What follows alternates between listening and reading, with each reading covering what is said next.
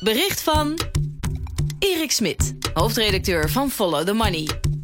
Vroeger maakte ik het wel eens mee dat ik s'nachts een nachtclub niet inkwam. Dan stond er een gespierd type voor je dat je forsend aankeek en je vervolgens met een hotel knikje maande ergens anders heen te gaan. Zoiets overkwam me afgelopen vrijdag ook weer. Alleen stond ik toen voor de deur van de partijvoorzitter van de VVD en het was half tien ochtends. Henry Keizer, zo heet die partijvoorzitter, had bedacht dat hij mijn collega Kim van Keken en mij beter de toegang tot de persconferentie, die het gevolg was van onze publicaties op Follow the Money, kon weigeren.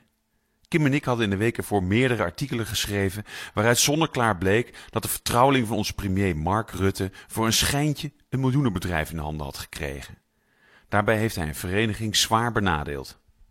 Het was Keizer in de dagen ervoor niet gelukt om een fatsoenlijk weerwoord te produceren. Dat zou op die bewuste persconferentie dan eindelijk gaan gebeuren.